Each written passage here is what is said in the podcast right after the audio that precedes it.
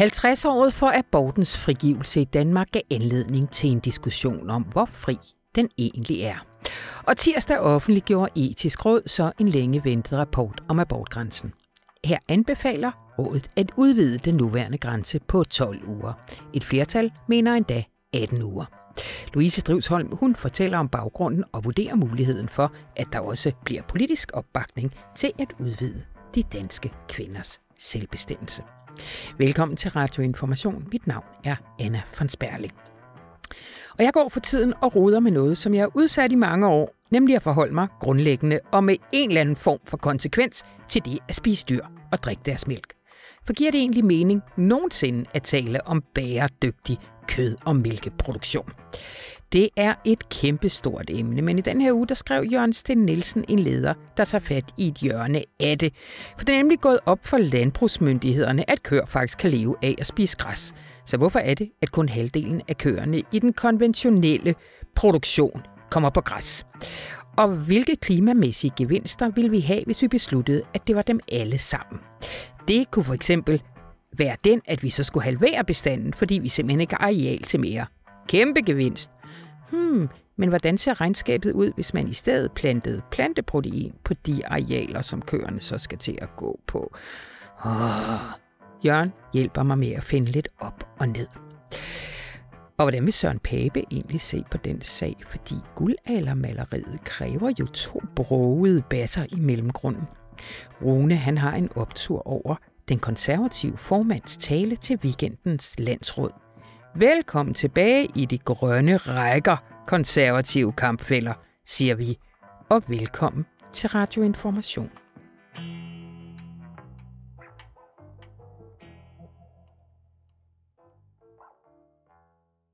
En vild idé er dukket op. Tænk, hvis man sendte de danske køer på græs. Tænk, om det kunne være en vigtig del af svaret på, hvordan dansk landbrug lever op til sine klimakrav. Nok skal man være varsom med højtflyvende drømme, men tanken er lokkende. Græssende kør på danske græsmarker. Hej, Jørgen Sten Nielsen. Hej, Anne. Det er indledning på en leder, som du havde øh, her i ugens avis. Øh, Jørgen, altså det første, jeg tænkte, udover at det er sjovt skrevet, det, første, jeg tænkte, det var, øh, at danske køer ikke øh, på græsmarkerne. Mm. Det er de økologiske køer. De ja. er ude sådan 6-9 måneder om året. Nogle vil, vil kende det her, der hedder øh, køernes forårsfest, og det er den dato i foråret, hvor de økologiske køer slippes ud, ikke? typisk i april måned. Men, og så går de ude 6-9 måneder. Men konventionelle køer, de er i snit ude en måned om året. Øhm, og i det gennemsnit ligger, at halvdelen af alle almindelige køer aldrig kommer ud. Står på stallen hele deres liv. Hold da op. Og den her erkendelse, som, øh, som jeg lige indledningsvis øh, fortalte om med dine ord, hvem er det, der har fået den? Jamen, det er Fødevareministeriet, som øh, har brugt et år mere, end de skulle, på at lave en rapport om det, der hedder de tekniske reduktionspotentialer i landbruget, når vi snakker klima, altså hvordan bringer man landbrugets udledninger ned. Den skulle de aflede for et år siden, men den er så kommet nu. Og der gennemgår de forskellige tiltag, som, som hver især kan bringe udledningerne fra øh, landbruget ned. Ikke?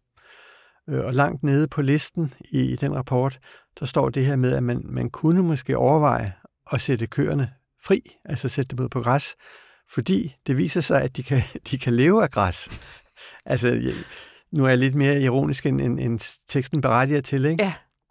Men, men det er sådan lidt øh, en underlig aha-oplevelse i ministeriet, at det, som er køernes naturtilstand, og det, som er økologiske køers praksis, det kunne måske overveje som en klimastrategi. Okay. Og det, men det er på det niveau, vi bliver overveje. Ja, man siger konkret i rapporten, at øh, nu er der afsat, jeg tror det er 10 millioner kroner til at indlede et forsøg med, hvad sker der, hvis man lader køerne øh, græsse ud på markerne i sin klimahensyn. Hvad sker der med deres udledning af metan, når de bøvser og, og prutter? Ja. ja, fordi hvordan er det, at det kan øh, reducere klimaaftrykket, at man sætter dem på alle sammen på marken? Jamen, der, der er to ting. Altså, i det, det ene er, at, at der er lavet forskning, den er lavet i Holland, som, som simpelthen måler på, øh, hvad kommer der ud af en ko, hvis den går på græsmarken, og hvis den øh, står i stallen. Ikke? Og jeg skal ikke kunne gøre rede for sådan detaljerne i det, men, men den her hollandske forskning viser, at, at der kan være en reduktion af køernes udledning på op til 30 procent, hvis de spiser græs og går ud, frem for at stå på stald og få kraftfoder. Og det er den isolerede udledning, der kommer ud af konens numse her, metan, vi taler ja, om. eller, eller når den bøvser, ikke? Ja. ja.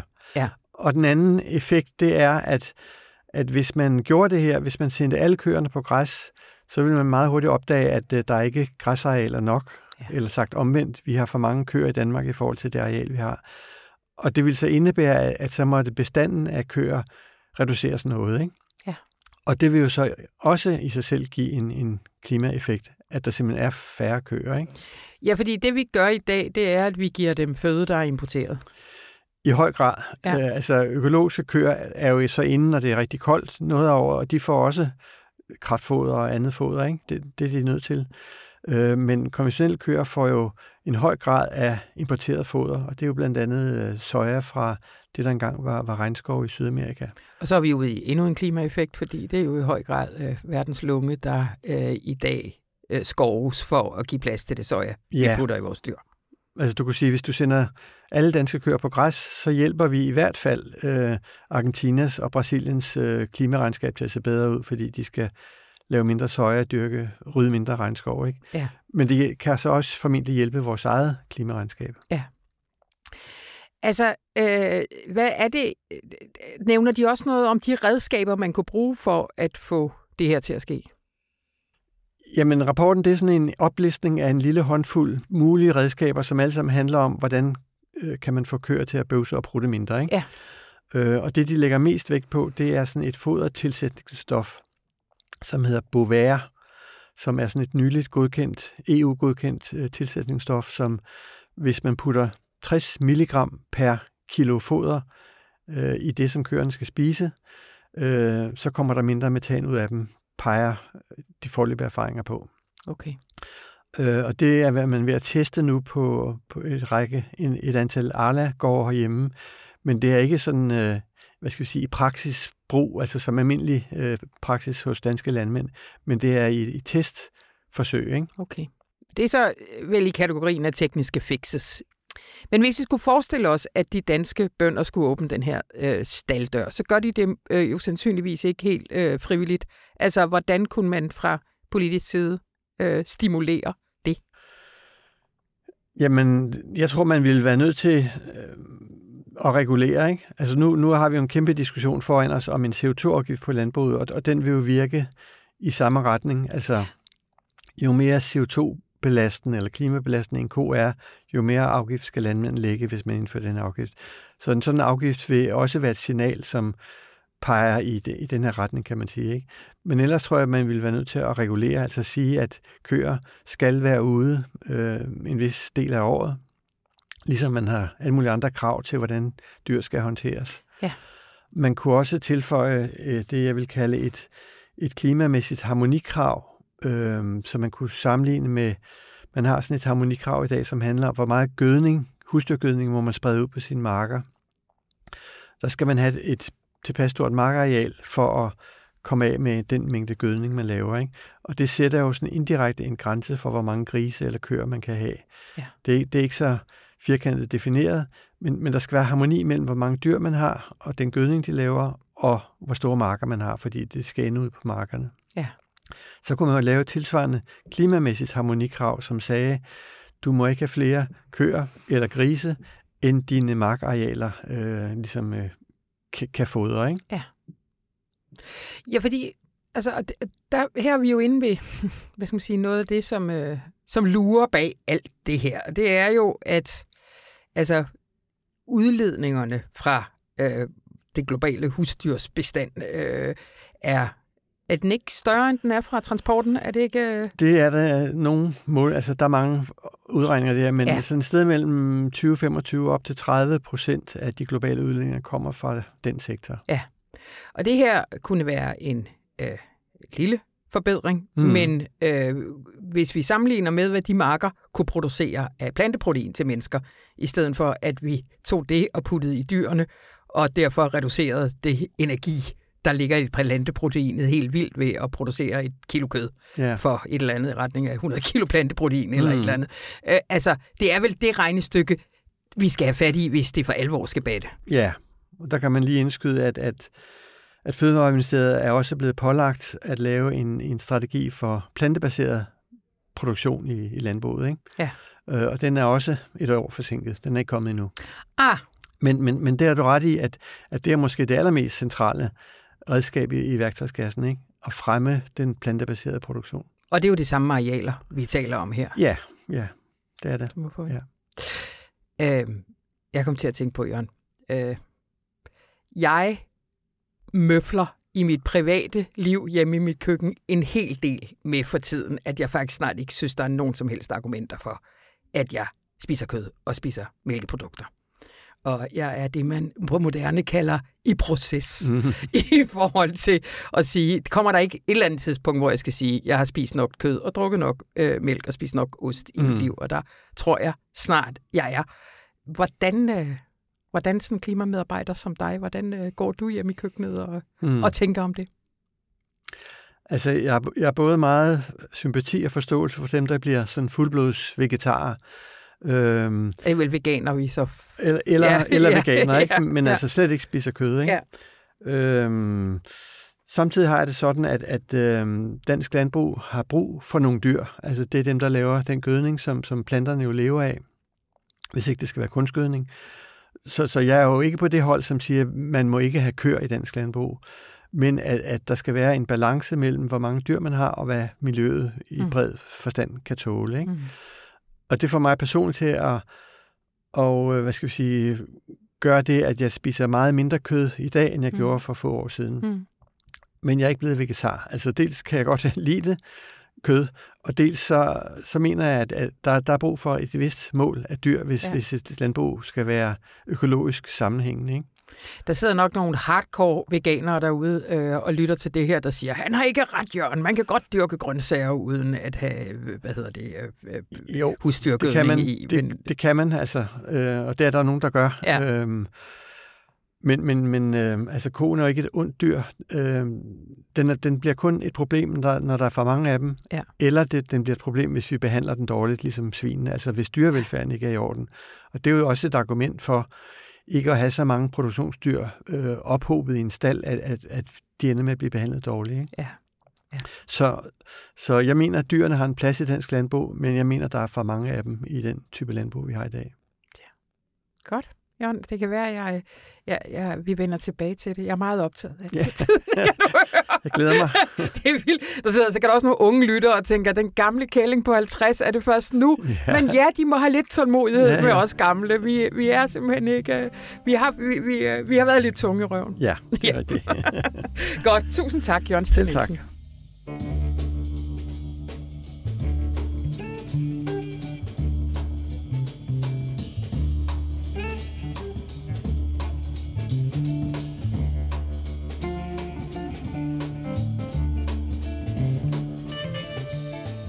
Hej Rune. Hej Anna. Øh, det er lykkedes dig at øh, få en optur over de konservatives landsråd i weekenden. Yes, vores gode gamle ven Søren Pape gør det igen. Leverer en decideret optur, som hele Dagbladet Information er helt oppe at køre over.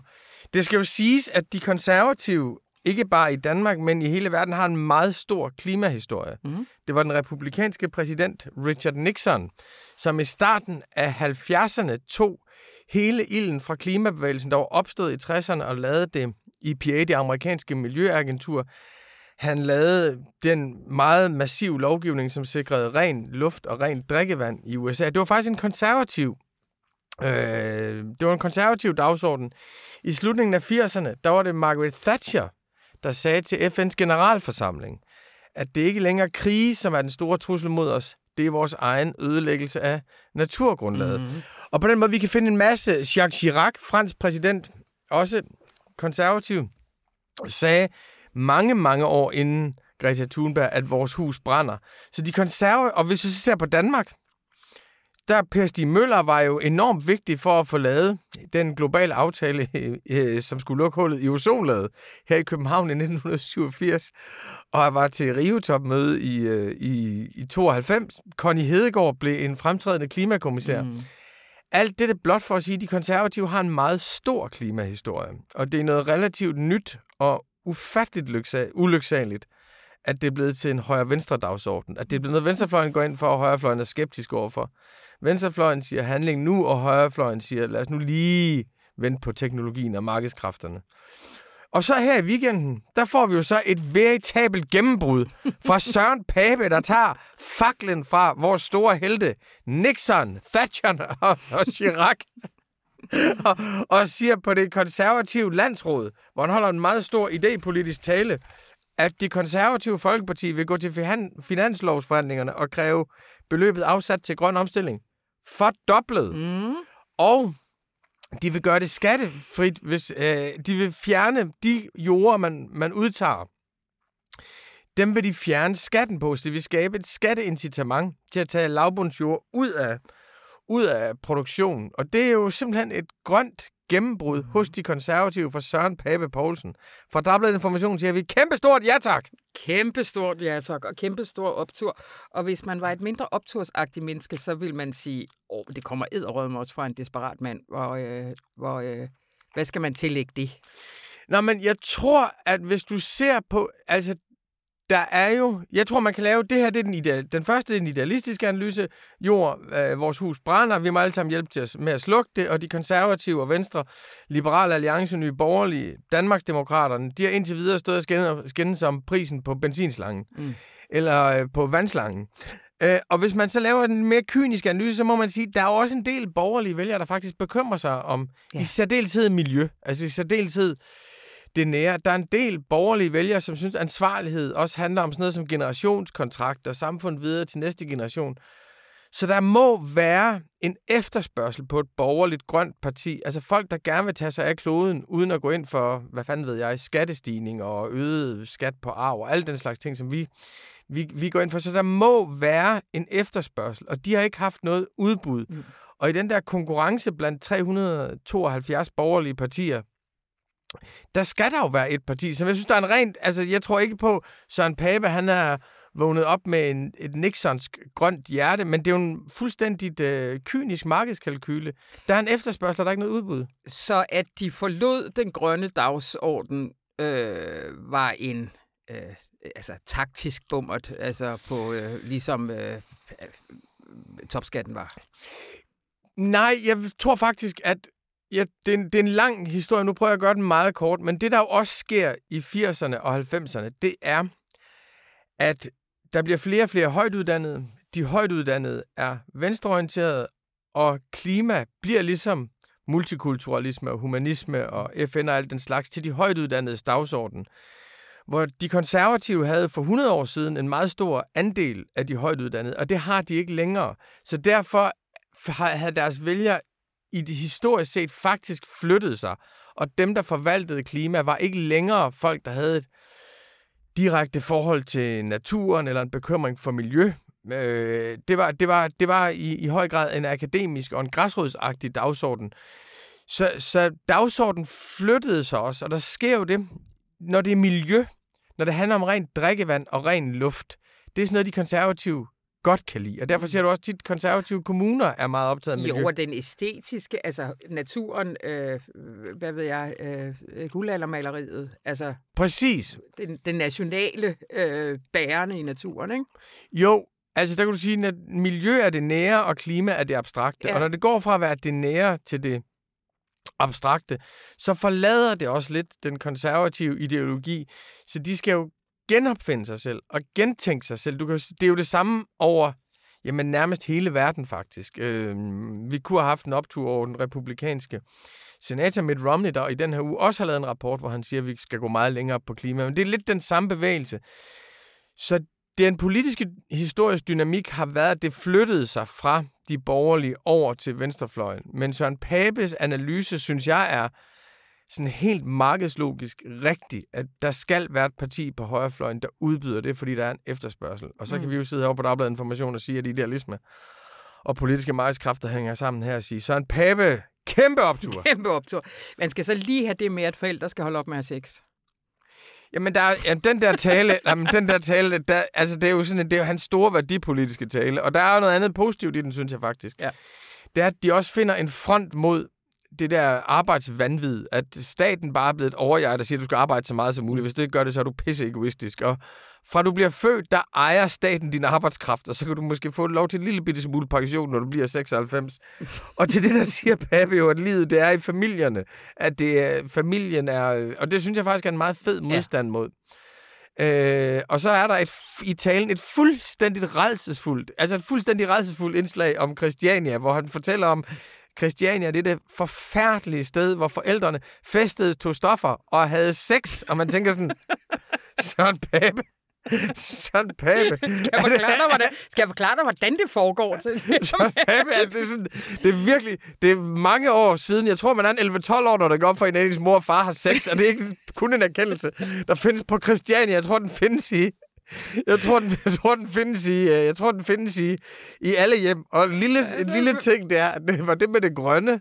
Det får det største bifald fra Danmarks Naturfredningsforening og dobbelt information. Men det var selvfølgelig det med Christiania, der fik det, første, det største bifald på det konservative landsråd ja, i Herning. Ja da.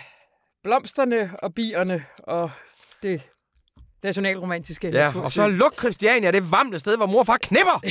ja, præcis. Øh, Jamen optur. Optur.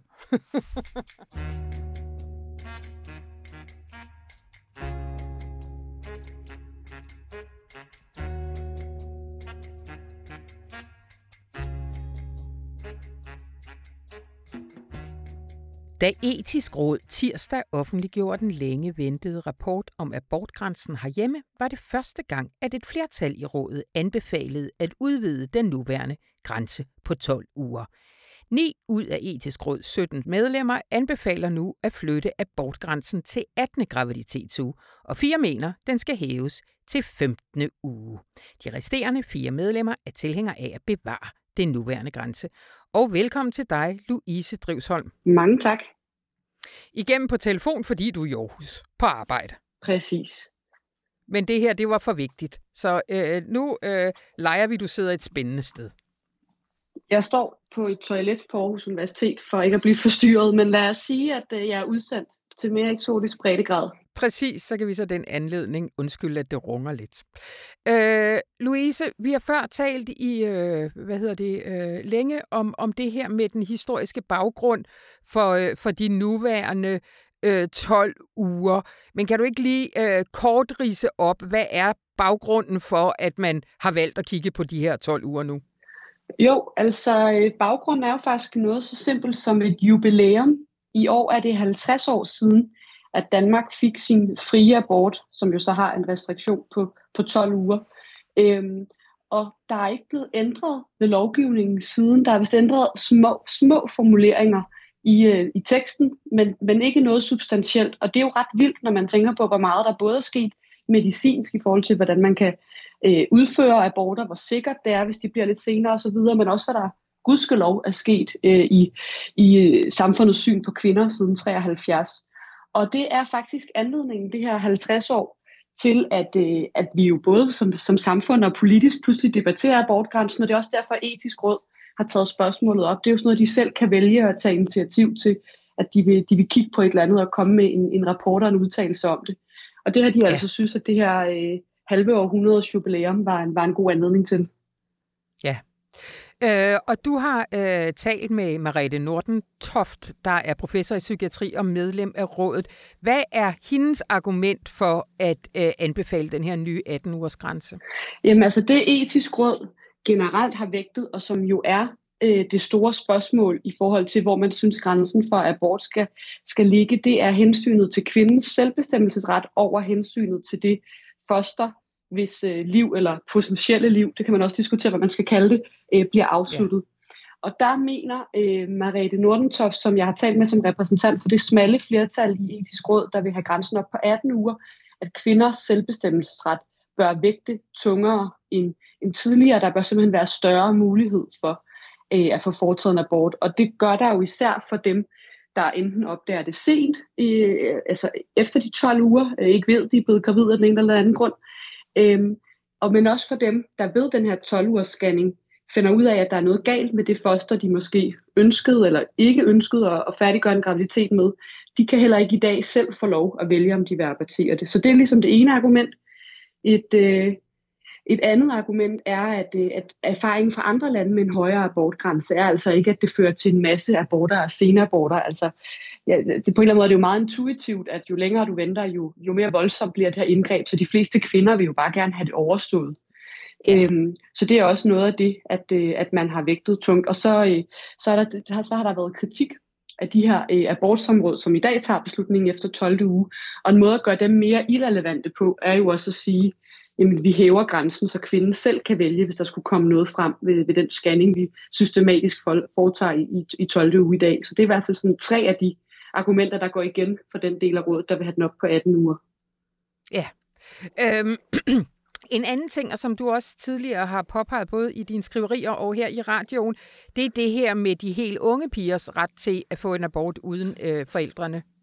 Ja, altså, det har rådet også kigget på, ikke? Jo, altså som det er i dag, så øh, selvom vi har en seksuel lavalder, der hedder 15, så hvis du er under 18 og dermed ikke myndig, så skal du faktisk have dine forældres samtykke til at få en abort, eller den, der har formelt forældremyndigheden over dig. Øh, og der er etisk råd faktisk øh, helt enige om, på trods af den splittelse, du skitserede i begyndelsen om, hvor grænsen skal ligge, der er de helt enige om, at det giver ikke mening, at 15-17-årige skal selv kunne vælge, om de vil have en abort, og de skal også selv kunne vælge, om deres, den, der har forældremyndigheden over dem, for, for det at vide. Øhm, og det tyder på, at det er en, øh, en lidt mere åben dør at sparke ind i forhold til at ændre abortlovgivningen, for der har regeringen også allerede været ude at sige, at det vil man gerne ændre. Og det er der også flere partier i Folketinget, der på, på forhånd har bakket op om. Ja. Der er det her spørgsmål om, øh, om den her 20-ugers scanning. Øh, kan du ikke lige øh, forklare os, hvorfor at, øh, at det er omdrejningspunkt for diskussion? Jo, altså det er jo øh, der, hvor det kan blive rigtig prekært, fordi noget af det, der fylder meget, øh, også i etisk råds øh, anbefalinger om at hæve grænsen, øh, det er, at man ikke skal komme for tæt på levedygtighedstidspunktet, altså det tidspunkt, hvor fosteret formentlig vil kunne leve uden for livmoderen. Og det ligger i dag omkring øh, 23. graviditetsuge. Øh, og derfor så er det dem, der ikke vil have, altså dem, der vil have den højeste op, siger uge 18, for så er der stadig god maven til det tidspunkt.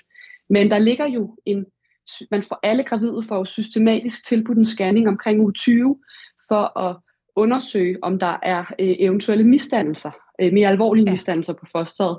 Og så får man også typisk kønnet at vide her, men det, men det primære formål er jo faktisk det her med misdannelser. Og det vil sige, der vil jo stadig være en, en lille rest af kvinder, som uanset om grænsen skulle blive hævet til 18 uger, kan stå med en besked til misdannelsescanning, de ikke selv frit kan, kan vælge, hvordan de vil, vil håndtere. Hvis, de vil, hvis, hvis der bliver fundet så alvorlige misdannelser, at det giver dem lyst til at få en abort, jamen så skal der stadig være det her abortsamråd indover. Og det er blandt andet ja. grunden til, at, eti, øh, at det er enhedslisten, som det eneste øh, parti i Folketinget i hvert fald lige nu siger, at lad os få grænsen op på 22 uger. Øh, men det er jo der, hvor det virkelig begynder at blive etisk prekært, fordi hvis man synes, at det her levedygtighedskriterie er, er afgørende for, hvor grænsen skal ligge, så er man jo i hvert fald ret tæt på efterhånden. Ja, ja. Øh, og nu du nævner det her med, med abortrådet, altså øh, det bliver der jo også diskuteret lige nu, øh, altså om man skal gøre det på en anden måde, fordi i dag er det sådan, at der sidder tre øh, fagfolk og øh, langt væk fra kvinden, og på baggrund af et referat fra hendes fra en samtale, hun har haft med nogle øh, sygeplejersker eller noget andet sundhedspersonale, laver afgørelsen. Der er der flere, der peger på, at det må vi kunne gøre på en anden måde for dem, der går ud over den også i fremtiden nye satte abortgrænse. Ja, de her abortsamråd, som jeg tror mange har været lykkeligt øh, uvidende om eksisterede, hvis man ikke har stået i den situation, de er virkelig kommet op til, til diskussion i år. Øhm, der er en, en, en professor, der har forsket i, i abortsområderne, som kalder det black box forvaltning. Og det synes jeg på en eller anden måde siger det hele. Altså der er ikke transparens om kriterierne, især ikke i de tilfælde, hvor at det er sociale forhold, der gør, at kvinden ønsker at afbryde graviditeten efter uge 12. Altså et voldeligt forhold, hun er meget ung, eller hun synes ikke, hun har økonomien til at tage vare på et barn. Altså de her forhold, der er det svært Eller at vide. psykisk, psykisk, øh, Ja, øh, psykisk. sårbarhed og misbrug og Rigtig sådan god noget. pointe. Ja, der er alle mulige Ja. tilfælde, hvor det ikke handler om, at der er fundet nogle kromosomfejl, eller sådan, som er, de er mere objektive kriterier, kan man sige. Øhm, og så tyder det altså også på, at der er lidt regional ulighed i forhold til, hvor mange der får tilkendt øh, en abort, og så er der jo desværre også altid i møder med, med myndigheder øh, social ulighed i, hvor god er du til at tale din sag, altså de papirer, der bliver lagt frem for det her abortsområde, hvor overbevisende er de, der vil jo også være stor forskel øhm, fra sag til sag. Så etisk råd øh, indstiller også enigt, at, at uanset hvor grænsen måtte ende fra politisk side, det er jo i sidste ende politikernes øh, øh, ansvar at beslutte det her, jamen så skal vi kigge de her abortsamråd efter i sømne. Og noget af det, de peger på, måske kunne løse nogle af problemerne, det var, at man som, som kvinde, hvis krop det her handler om, får lov selv at møde det her samråd og tale sin Ja. ja. sag, så det i hvert fald er lettere at gennemskue, hvad, øh, hvad der er årsagen, og så der opstår en dialog, frem for at det bliver sådan noget fjern sagsbehandling om noget, der er, jo er ekstremt tæt på, bogstaveligt talt. Og hvis man øh, vil have et lille blik ind i den her sorte boks, så er der en dokumentar på TV2 lige nu, der følger tre eller fire kvinder, som har fået afslag, og den, øh, det Ja, er som, voldsomt. som har den meget dramatiske titel, tvunget, tvunget til at føde. Ikke? Altså det siger Ja, jo også på det- en eller anden det- måde noget om, hvad der er på spil. Ja, ja, det må man sige. Ja. Øh, Louise, lige her til sidst, altså, øh, de anbefaler et spinkelt flertal i etisk råd, anbefaler øh, 18. uge, men nu er det jo ikke øh, vogternes råd. De bestemmer ikke, det skal øh, politikerne gøre. Hvad er det politiske landskab her? Er der, er der nogen mulighed for, at det kan, at det kan finde flertal? Ja, altså der er sådan en klassisk øh, højre-venstrefløjsdeling på det her spørgsmål, hvor at det er klart, at partierne på venstrefløjen, der er mest aktive fortaler for at hæve abortgrænsen, øh, til hvad er de så lidt uenige om. Øh, de partier, der har meldt ud, der siger enhedslisten, som vi talte om, 22 uger, og så siger regeringspartiet Moderaterne faktisk øh, 18 uger, ligesom et smalt flertal i etisk råd. Øh, partierne øh, til højre for midten, især dem længere ude på højrefløjen, øh, DF, Nye Borgerlige, Liberal Alliance, nej, DF og Nye Borgerlige, undskyld bare, øh, de har sagt, at det fungerer fint, som det er i dag. Og så er der en masse Ja. ja. partier, der har afventet etisk råd. Øh, men, men jeg fik nogle citater fra vores sundhedsminister i forbindelse med, at jeg skrev om artiklen, hvor hun virker, øh, det er min fortolkning det her, men positiv over for at, at hæve grænsen, fordi hun siger, at det er et, et meget stort flertal i etisk råd, der siger det her. Øh, men det hun også siger er, at det, det er vigtigt, at der kommer et bredt politisk flertal på det her område. Ja. Og det, det kan hun jo have en pointe i, at noget så centralt, en så central øh, kvinderettighed, som det jo især er, altså tanken om, at den kunne blive ændret med et politisk flertal, er jo ikke, ikke holdbart. Øh, men der kommer, for, der kommer politiske forhandlinger om det her øh, i løbet af oktober, så det er virkelig spændende, hvad regeringen spiller ud med. Det må man sige, og det følger du, og det følger vi. Og tak skal du have, Louise Drivsson. Selv tak, Anna.